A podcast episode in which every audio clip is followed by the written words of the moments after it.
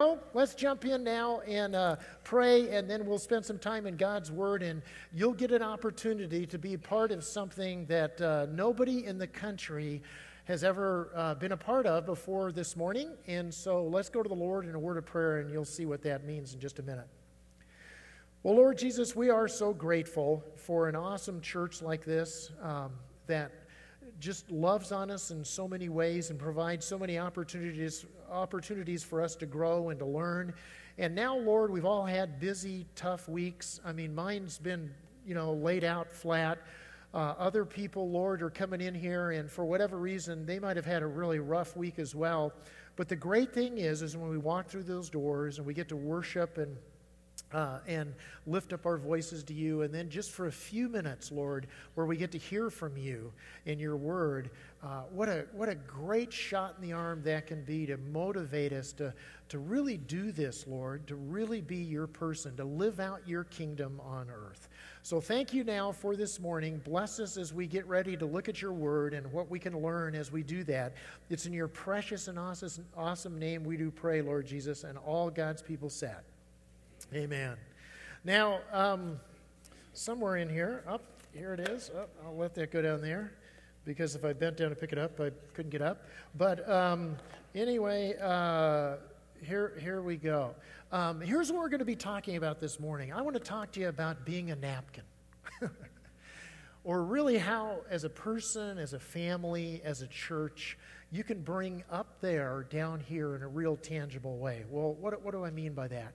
You know, I think for most of us, if I had a chance to sit with you at Starbucks and look you in the eye and just ask you the question, would you like to do something great for God?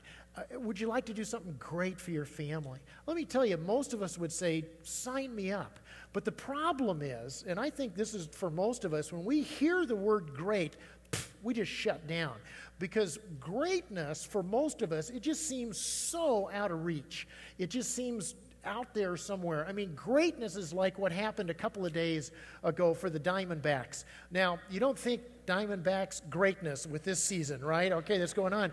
Um, but two days ago only for only the second time something happened. What was it? It was a no hitter. It was only the second one in Diamondback history. There's only been one perfect game. That was who, baseball fans? That was Randy Johnson in 2004.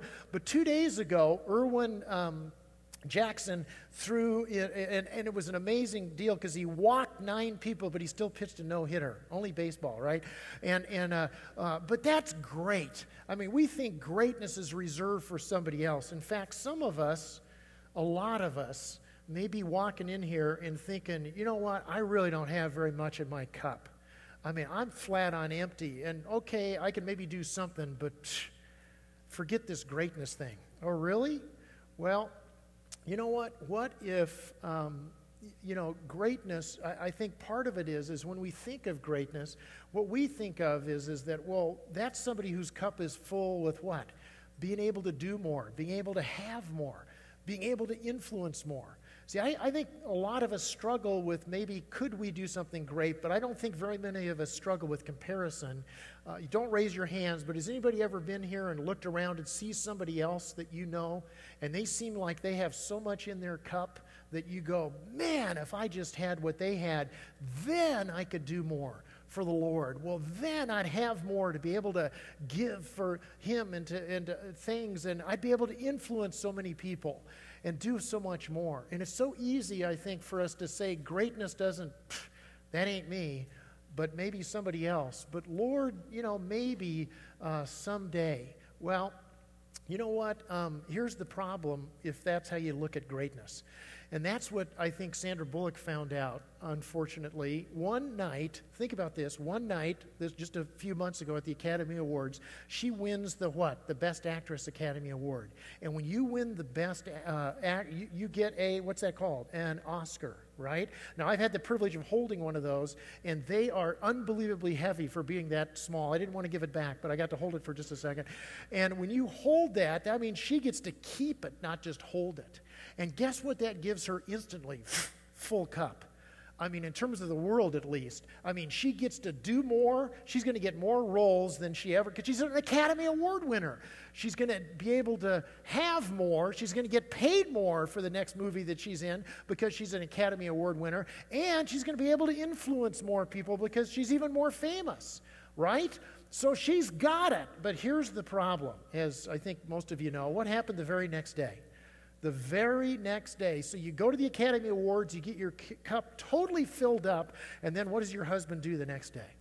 Uh, so much bad behavior, and it hits the whole tabloids. And I don't care who you are and, and what you have filling up your cup. When your spouse blows a huge hole in your cup, your whole world feels like it's just falling apart.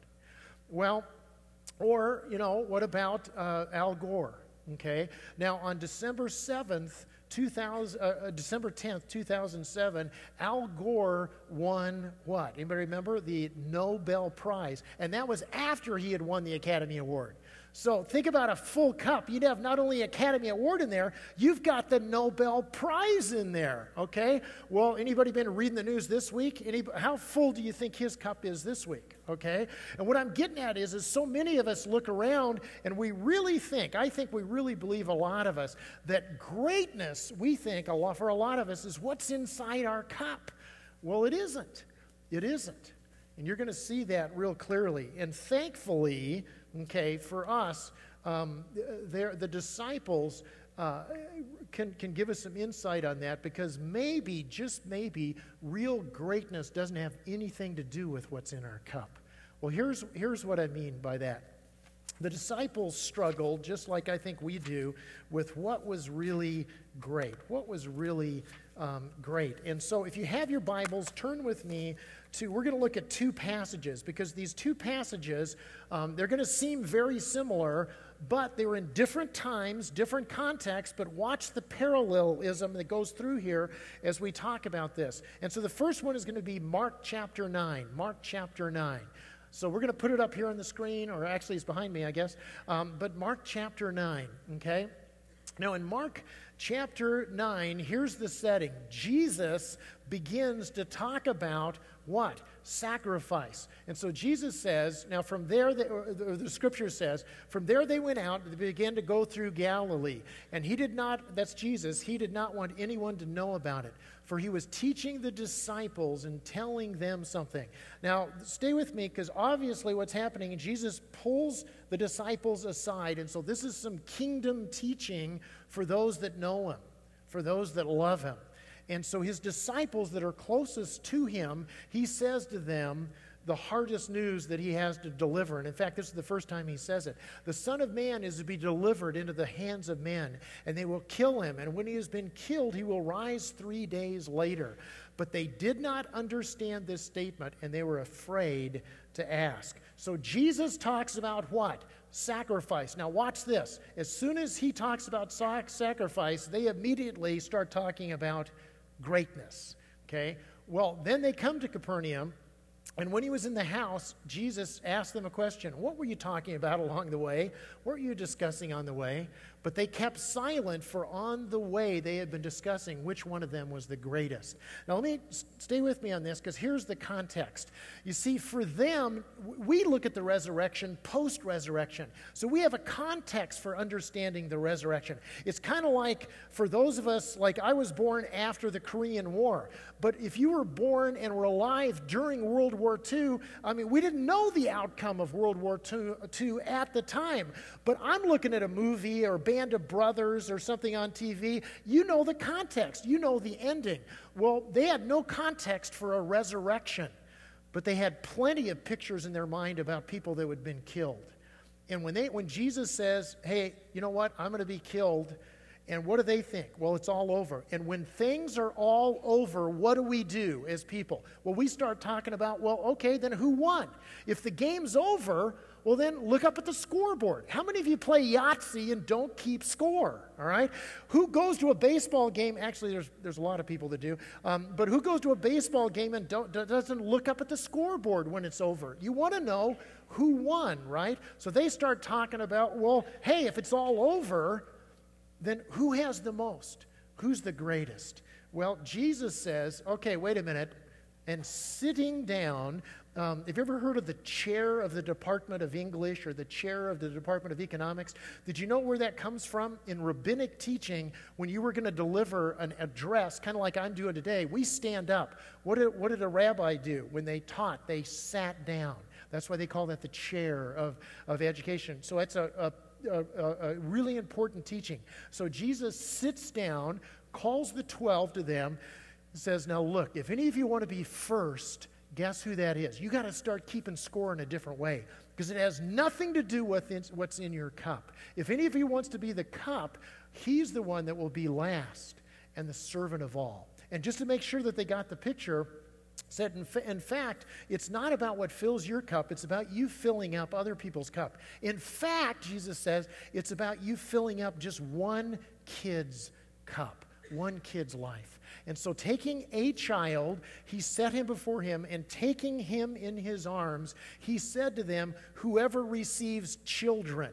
Is that what it says up there? No, it says, How many kids? How many kids?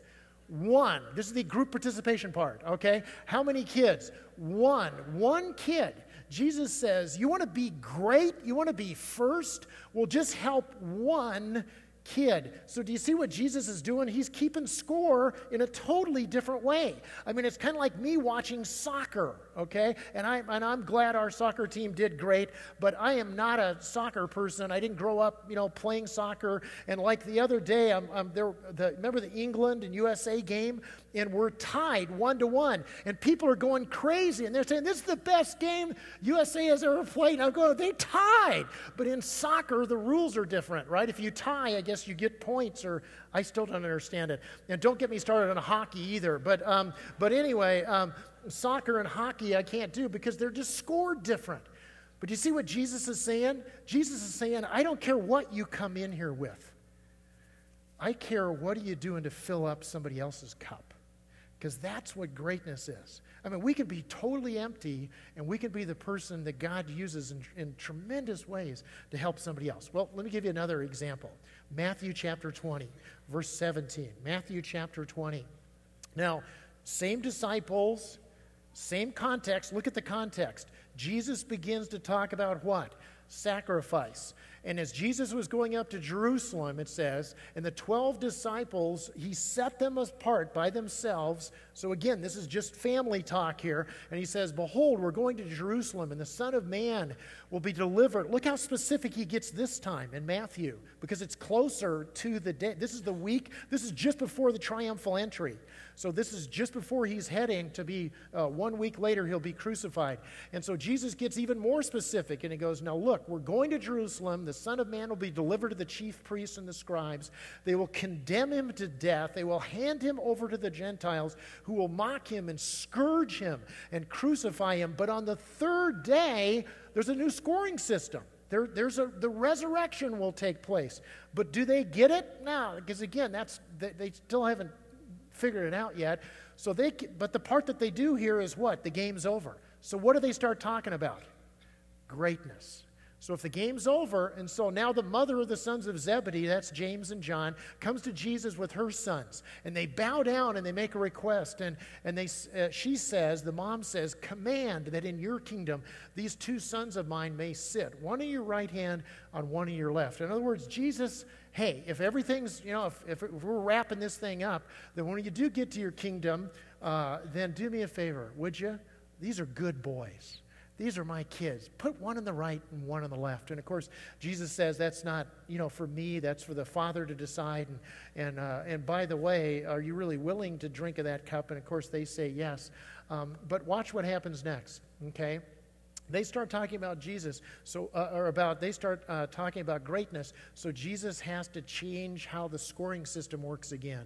And so he says Jesus connect, corrects their view of greatness. It's not about having, it's about serving. And he says this And hearing this, the ten became indignant with the two brothers. But Jesus called them all to himself because they were all struggling with this. I mean, they just, the two beat them to it, but, but um, or at least their mom did. But the bottom line is, is Jesus calls all of them together and he goes, You know how the rulers of the Gentiles lord it over them and the great men exercise authority? I mean, the more you have in your cup, up, the more you can push people around, more influence, the more you can do, right? Well, that is not to be that way among you. But whoever wishes to be great among you shall be who?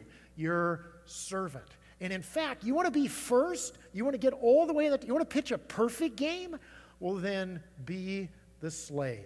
For just as the Son of Man did not come to be served, but to serve and to give his life for many. Now, I, I hope you get that picture because uh, to me, uh, it, it's a great picture of how in God's kingdom, God's upside down kingdom. Because isn't that true? So often when you teach, when you read principles from God about God's kingdom and how we're supposed to live it out on earth, it is totally upside down. You give up your life to gain it. Okay, you lose to, to, to gain. The first will be last. And here, you want to be great? Well, it's not what fills up your life, it's how you're filling up others. In fact, here's the thing that I, I, want you to really go away with, you know, this morning. Does anybody have that card that you were handed by the ushers? They did a really good job of trying to get it to everybody, but uh, everybody have one of those cards? I hope you do. Grab your card, and, and, uh, and here's, uh, here's what I'm saying. My challenge to you today and to me is to go out of here and forget about what fills our cup or how empty it is or who has more than us.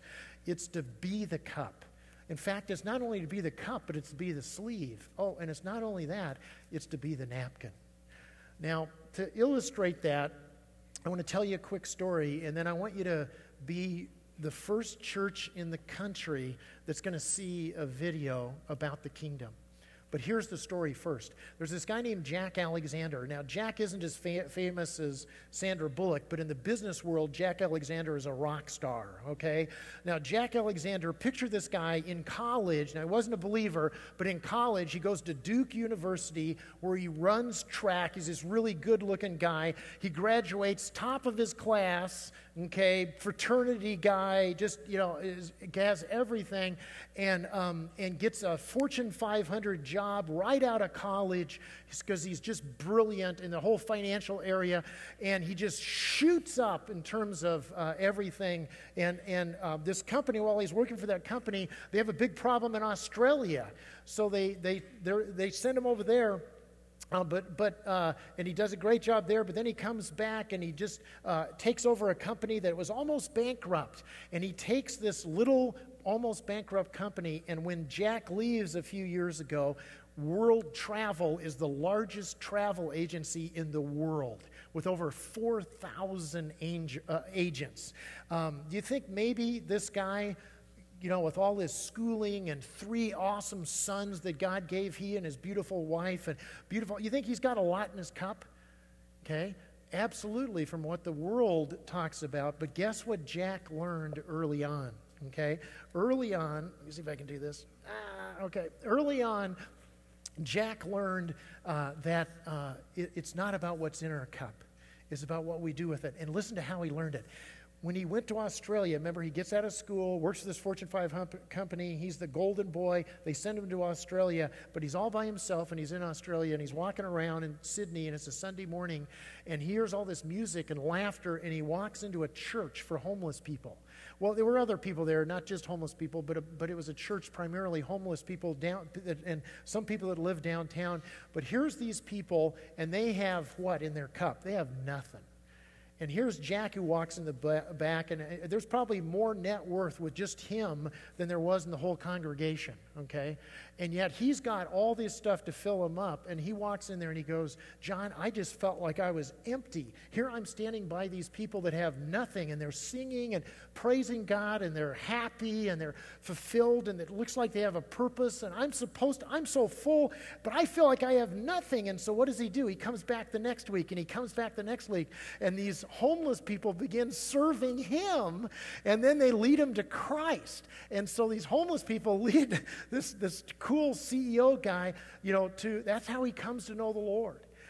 And then, of course, the rest is history. He builds world travel, and then he decides, I'm going to take some time now that you know he's sold his company and i'm going to start helping people just understand about the kingdom because that's what he started doing was just looking at the kingdom and looking at the kingdom and so he hired this guy named matt pope who's just a great guy real creative and another awesome uh, a guy uh, named Mark McDonald who's from Boston and just super creative and their video and their, uh, their script writers and stuff like this.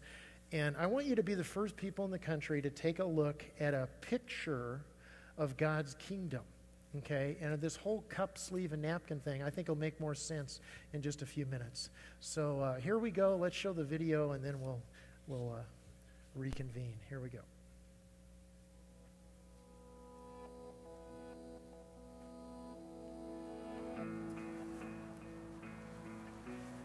There's a story right in the middle of the Gospels that you may have heard. Jesus is hanging out with his disciples one day when the mother of two of them, James and John, she comes up to Jesus and she says, Jesus, when you get to your kingdom, would you let one of my boys sit on your right and the other on your left? uh, the Bible doesn't say exactly what the other disciples thought about this, but I, I wouldn't be surprised if they sort of snickered at James and John a little bit for getting their mama to do their dirty work for them. But I bet all of them also had another thought in one form or another. How do I measure up? We've all probably heard before how God wants us to step up and be spiritual leaders, try to make a difference for the kingdom. A friend of mine named Miles comes to mind. Miles has been pretty successful in his business. Well, really successful. And I watch him sometimes and admire the way that he uses the platform that God's given him, the integrity that he tries to show in the way he conducts his business, the money that he has that he can give away. I started my own business a while back, a dot com. Stop me if you know where this is going, right? I used to think about all the the great ways that God could use me once my business took off, all the all the, the, the, people I could influence, all the money I could give away, just like my friend. I, I think of myself like this cup, you know, and, and I, I pray, God, would you would you just fill me up with opportunity, with influence? G- give me a platform to, so I could use it for you. Funny thing happened to me though, right before my dot com dot bombed, when, when it still looked like it might actually take off. I started to think of myself not as the cup that God could use, but as the coffee inside. I was what was going to be so beneficial to God's kingdom. Maybe I'd even deserve a seat next to Jesus. I've got another friend, Maria. She works in a, a fancy high rise building downtown cleaning luxury condos and penthouses. Her job really doesn't give her much of a platform like Miles has. And she definitely doesn't have a lot of extra money to give away. But I think of her when I think about the way Jesus responds to that question from James and John's mom. Because Jesus, he, he turns to the disciples, to all of them, probably because he knew that they were all thinking the same thing. And he says, You guys want to be great? Here's how you do it become a servant. You see this sleeve on this cup? It's only got one job to support the cup. That's it. I, uh, I think a lot of times God says to us, to me, I don't want you to be the cup today. Be the sleeve. Just be the sleeve. Take the heat for someone else. It can be a humbling role to be the sleeve when you always saw yourself as the cup. But uh, Jesus, he wasn't done yet.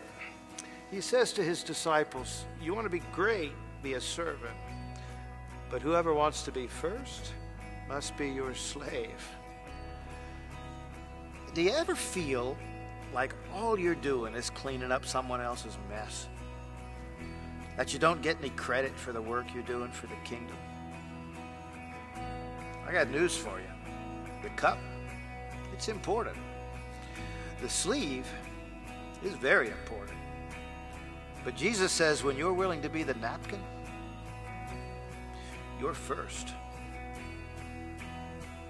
There's something about the secret life of a Christian, about being the napkin and nobody even knows about it.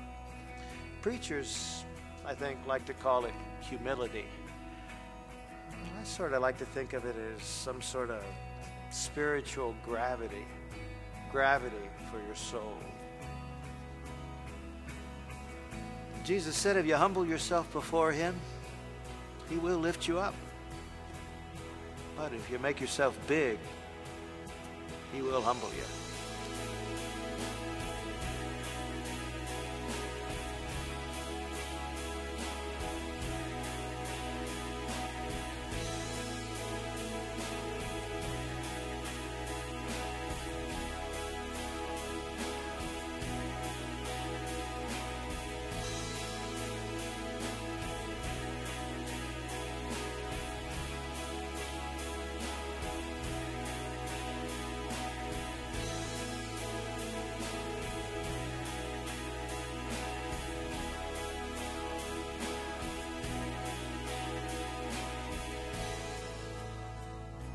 Cup, the sleeve, the napkin.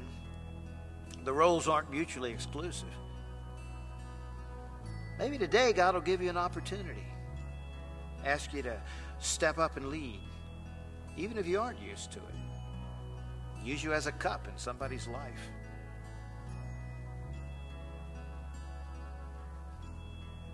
Maybe tomorrow He'll ask you to step down and be the sleeve that supports somebody else as they lead.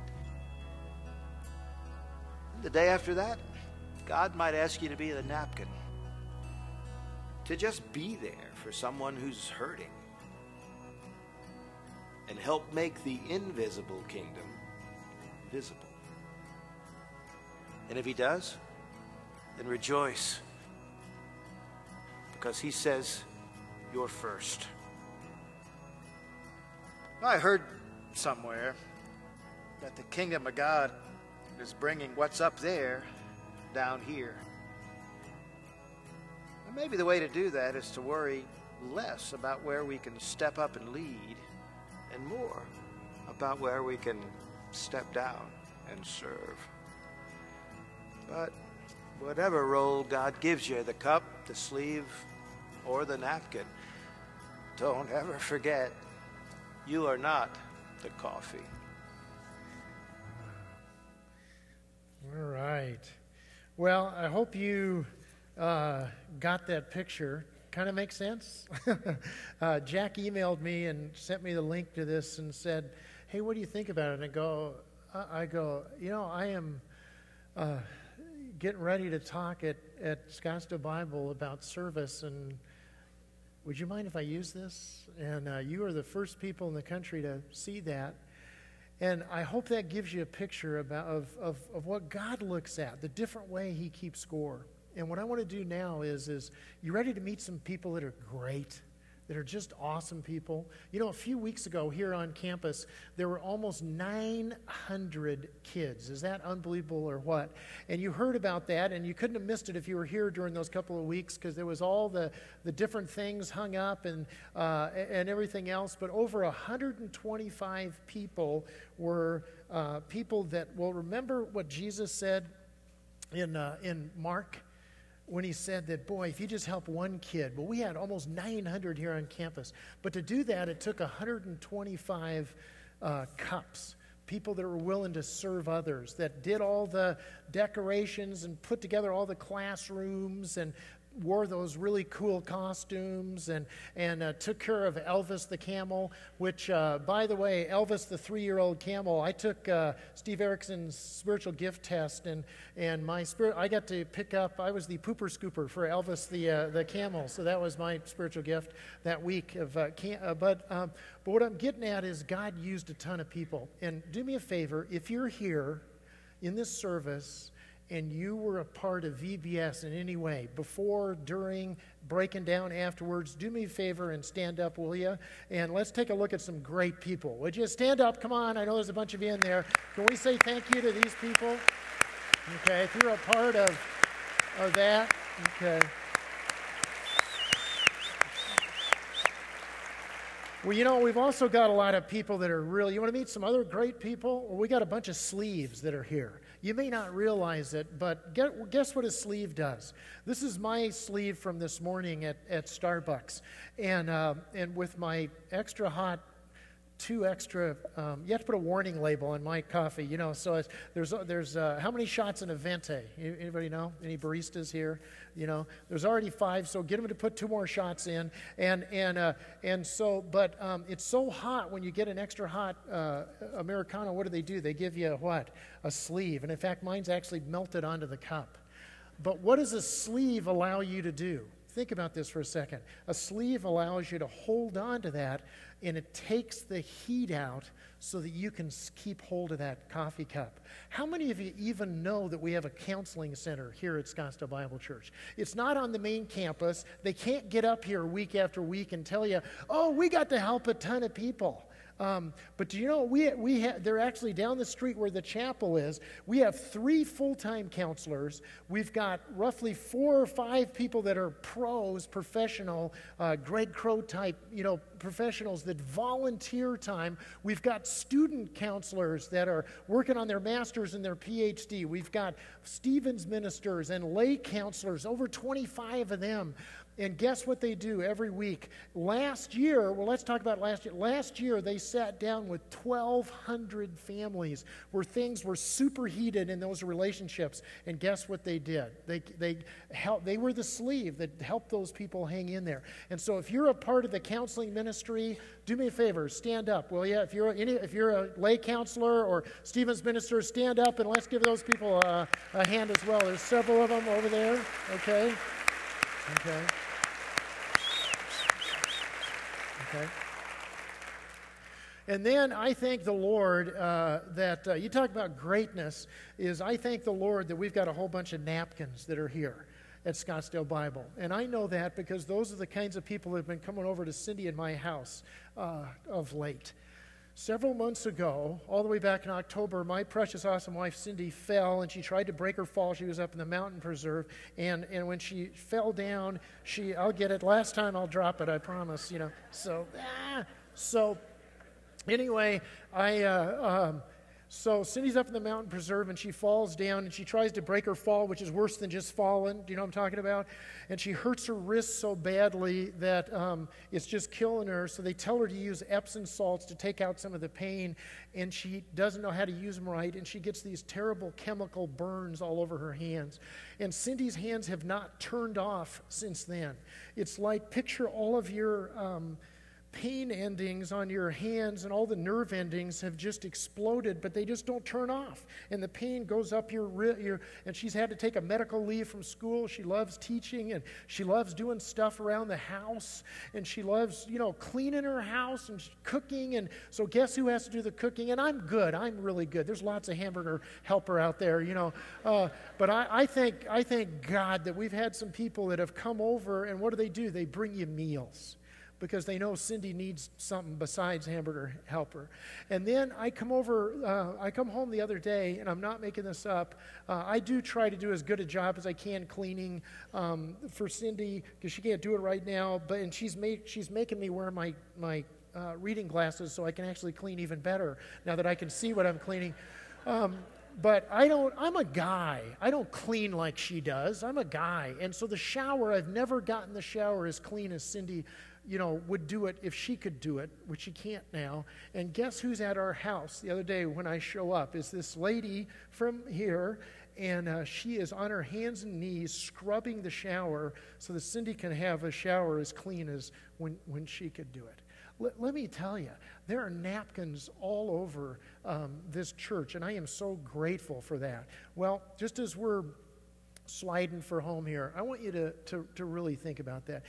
Jesus' love, I think, is never any clearer than when you see somebody be in the cup and the sleeve and the napkin. When I walk in and these people bring stuff or try help Cindy and I want to lecture her and coach her into getting better and they just sit and listen to her, let me tell you, it's unbelievable.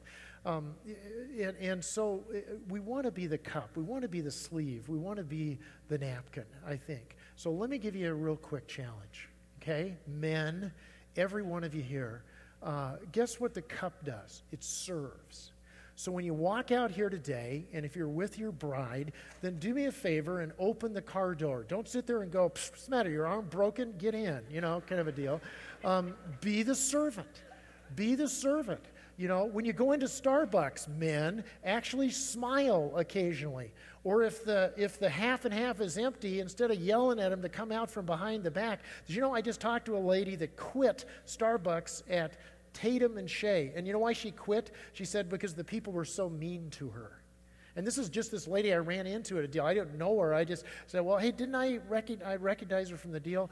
And it just made me thinking, well, what if we just go and we spam that Starbucks with niceness? You know what I mean? What if we walk into that Starbucks and we just try to serve and encourage them? And, and you know what? What if we went home, man, uh, and really were the napkin and really helped? Well, ladies, what about you? What about uh, if you were like, uh, you know, what if you were the napkin? Uh, we, we, have, I get to see three great examples of this at our house. Our oldest daughter, Carrie, is, is uh, 24, I think, or 23, right in there. And we love her very much, and I just can't. Um, but it's right in there. And uh, bottom line is, is, is uh, Carrie's super smart. She graduated college in three years. She does a one-year advanced MBA thing, and so she does all these big marketing things for TGen.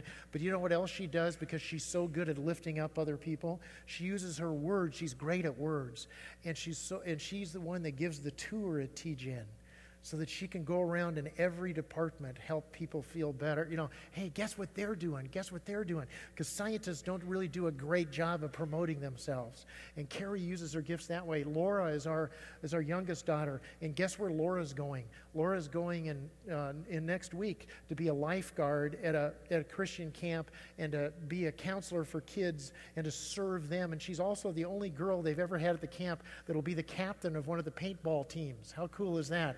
That tells you a little bit about her. She'll be leading the charge and getting waxed by all the paintball things, you know. Um, but guess what Laura has done since fourth grade here at Scottsdale Bible Church every year?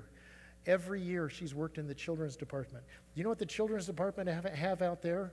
They've got, because um, remember, that's what greatness is, is that, well, they've got uh, cups out there with sleeves and napkins and a free cup of coffee if you want to go by and talk with them about helping with kids, like Laura has. And then, you know, and then there's Cindy and, uh, uh, and my precious, awesome wife, Cindy, uh, Laura just had her wisdom teeth out. And here's Cindy, your hands, because when your hands are on fire, if you touch anything, it makes them go worse. But Cindy, Laura just had her wisdom teeth out. So I'm watching, my, I'm laying there on my back, so I can't do anything. But I would watch Laura, I mean, I'm sorry, I'd watch Cindy. She had to change Laura's ice packs every 20 minutes. And so here she can't use her hands, so she's using this does not sound like a mom. She uses her wrist with these ice packs so she can change out the ice packs, and then she just guts it out and reaches in and pulls out those uh, bloody gauze things to put in new gauze because that's my pup, and she serves them. She's the napkin for her kids. I mean, we just need to do this. We need to be the cup and the sleeve and the napkin. I mean, that's when you see Jesus. Well, maybe there's somebody in your life that's been that to you, that's been the person that's helped you. Do me a favor, will you? Go to the website, Scottsdale Bible Church website, and I talked to Jack Alexander, and we're going to build a napkin hall of fame. Uh, you know, and we're just going to put a bunch of stories up online so that people can read about somebody that was a napkin to somebody else and how they saw Jesus when that happened. So if somebody's ever served you like they've served us, then send me your story and it may end up in the Napkin Hall of Fame. And then one last thing as the ushers come forward, because we're right on time, something's wrong, um, is, uh, is uh, as the ushers come, come forward here, uh, I don't know if you know what we do here at Scottsdale Bible Church the last Sunday of every month but there could not be a better time for the elders offering. Because what's the elders offering? The first offering is the one we take every week, and that's, well, hey, you know, that keeps the lights on and the air conditioning, and that helps uh, all the ministries and all the people and, and uh, the missions and everything else. But guess what this offering is? This offering is for people whose lives are in pieces and where things are a mess. And what do they need? They need somebody to be the cup and the sleeve and the napkin for them. A hundred percent of the elders' offering, a hundred percent of it goes to helping people that need a cup and a sleeve and a napkin. And as I pray, and then we'll, we'll take the offering, uh, um, in, would you do me a, a, a favor too? Uh, there's a group of people right up here that show up all the time. You talk about uh, cups and sleeves and napkins, and they're the folks that take the offering. Do we ever thank them? Can we say thank you, Lord, for these folks and, and, uh, um, and what they're doing? So, uh, so let's go to the Lord in a word of prayer, and then um, Troy will come up and uh, uh, play as we're taking our offering, and then we'll head out. Well, Lord Jesus, we do thank you. And I thank you so much that this is a cup full, this is a church full of cups and sleeves and napkins. And thank you that people can walk out of here and go over to the children's area and learn about how to serve maybe even just one kid and get a free cup of coffee uh, as, a, as a result. They'll give them a cup and with a ticket in it for a free cup of coffee. Well, Lord, some of us maybe that's greatness. Help us to realize that, Lord.